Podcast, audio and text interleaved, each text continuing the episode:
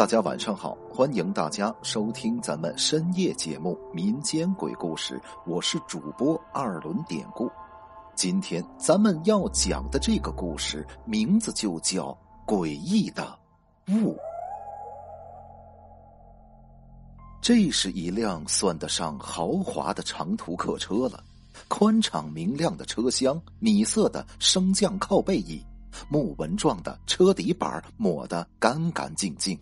冷气开得很足，素色的窗帘毫不留情的将车外的酷热挡得严严实实。我坐在一个靠窗的座位上，心里暗自庆幸，多花的几块钱真值了。我也同时有些诧异，一个小小的县城居然有这么豪华舒适的客车，怎么说呢？他那漂亮的外表和破旧的车站一点都不相称，算是开了眼界了。不一会儿，车上就快坐满了。我的边上来了一位矮矮胖胖的中年人，偏黑的脸上满是汗水，身上的衣服大概有几天没洗了。他掏出毛巾擦擦脸，便转向我，伸出了沾满汗水的手。真是个热情的旅伴不到十分钟，我就知道了他的名字，因为姓钟，我就叫他老钟。他的工作单位是某家饲料公司。至于家住何处，哎，我们住一个城市长沙。手机号码跟正在读初三的女儿的学校和班主任的姓名等一说都知道。我呀，经常走这条路。大概需要五个半小时吧。老钟可能觉察出我有些许的不安，飞快的看了看自己那块已经掉色的双时表，对我说了一句：“对，大伙儿别担心啊，从现在算起，不出意外的话，下午两点左右就到了。”司机说着，发动了汽车，缓缓驶出了喧闹的汽车站。一个长相平庸的二十刚出头的男乘务员，给每人分发了一瓶免费的矿泉水。趁着这个机会，老钟拍了拍我，笑呵呵道：“小伙子，你运气不错呀！原来没有空调车的，我都是第一回坐。”说罢，他一仰脖，咕咚咕咚喝了大半瓶水。看来车上大部分人都是这条线上的常客，他们的目光全被电视正播放的一部打打杀杀的港片所吸引，只有我在新鲜着看着窗外的景色，而老钟已经睡着了。现在车里、电视中铿锵的刀剑撞击声，偶尔还夹杂着老钟深沉均匀的打呼噜声。差不多一个小时后。汽车进入了山谷，窗外一下子暗了下来。司机换到低档，客车缓慢的沿山路盘旋而上。山里气温低，此时车内的空调早关了。我将窗户打开一点点，一阵阴冷的风吹进来。大夏天的，我竟然打了个寒颤。不知何时，山里起了大雾。远处山下的景色渐渐的被雾掩盖了，根本看不清楚。因为能见度太差了，客车打开了前灯，像一条小小的鱼儿在牛奶般的雾海中缓慢前行着，而那丝丝的雾竟像有生命的东西一般，从玻璃窗的缝中不时挤进车来。渐渐的，车厢里飘满了雾。我开始觉得有些奇怪了，这雾怎么没有一丝清甜之感，反而有些陈腐的味道，像有了百年历史似的，而且颜色也开始变得有些异样，似乎成了灰色。我想问问老钟，透过薄薄的灰气，现在我只看到了一张满是肉在沉睡的脸。在连马路边的树都无法看清的时候，我收回了目光。现在港片不知什么时候已经放完了，屏幕上一片白色，车厢里寂静无声，我也开始有了睡意。不知过了多久，袭人的寒气把我从睡梦中冻醒。我揉了揉眼睛，雾更浓了，车厢里影影绰绰的，什么都看不清。老钟，这雾有些怪呀！我伸手想捅捅老钟，却发现碰了个空。奇怪，明明记得他说过跟我一起到终点站的，难道他提前下车了？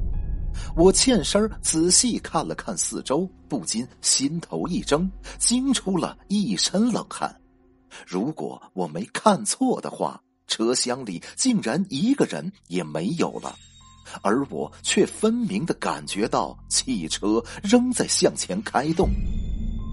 我呆呆的扶着冰冷的椅背站在那儿，清晰的感觉到自己的脸色肯定变得刷白。头脑一片混乱，什么都想不出来。我在脑海中翻来覆去，只有一句话：这到底是发生了什么事情了？一种不祥的恐惧不断从我的脊背袭来。喂，有人吗？我开始试着喊，干干的声音穿过了浓雾，既没有回声，也没有人回答。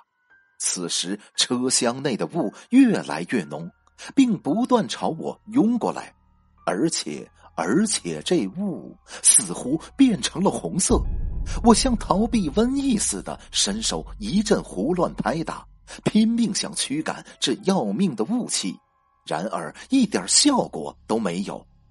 突然，我想到一件更可怕的事情：司机都不在了。车怎么还在开呀？天哪！我顾不上雾的纠缠，拼命朝司机的位置跑去。一路上，身体不断的碰到硬东西上，可我顾不上疼，扑到司机的座位上，仪表盘按着，发动机悄无声息，方向盘也纹丝不动，可车还是往前开。而两边的雾仍在不断的渗进来，我回过身踉踉跄跄的从头到尾摸遍了每个座位，确实没有一个人，连包都没有，似乎刚刚那些人都不曾存在过。老钟，老钟，你在哪儿？我一下子觉得这个之前喋喋不休的胖子是多么亲切可爱。只要他现在能应我一声，或者出现在我面前，那会是多好的事儿啊！可是无论我怎么喊，谁也没有过来。越来越冷的车厢像一台巨大的冰箱一样，把我孤独的冻在里边，而我的身体由于太冷，禁不住直哆嗦，牙齿也上下打颤着。不行，这样下去的话，不冻死也会被这客车拖到什么地方撞死。我决定跳车。就在此时，突然传来了一阵轻轻的声音。我抬起头，盯着声音的方向，可什么都看不见。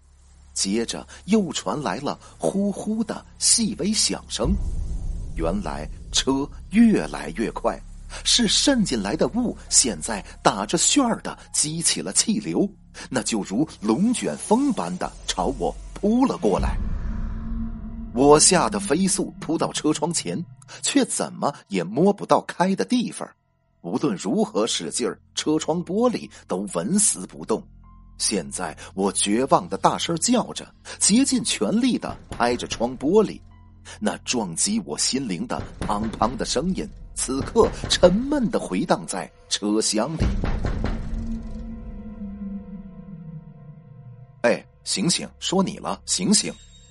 这时候，有人使劲摇着我的肩膀，我怔的一下睁开眼，刺目的阳光使我稍微眯了一下。乘务员则一脸不高兴的站在我面前。你看你这人，拍什么拍？椅子都差点让你拍烂了。说着，他一边心疼的整理着椅背还一边对我接着说：“你快下车吧，都到站了，别人都走了。”真是的，这原来是做梦。一阵狂喜袭来，我差点没跳起来，把这男乘务员抱在怀里亲两口。下了车，站在阳光灿烂的大街上，听着嘈杂的人群喧闹声，我长吁了一口气。在世为人真不容易呀！之前梦里那可恨又可怕的雾，现在连鬼影子都不见了。喂，干嘛呢？此时有人拍了我肩膀一下，我回头一看，原来是老钟。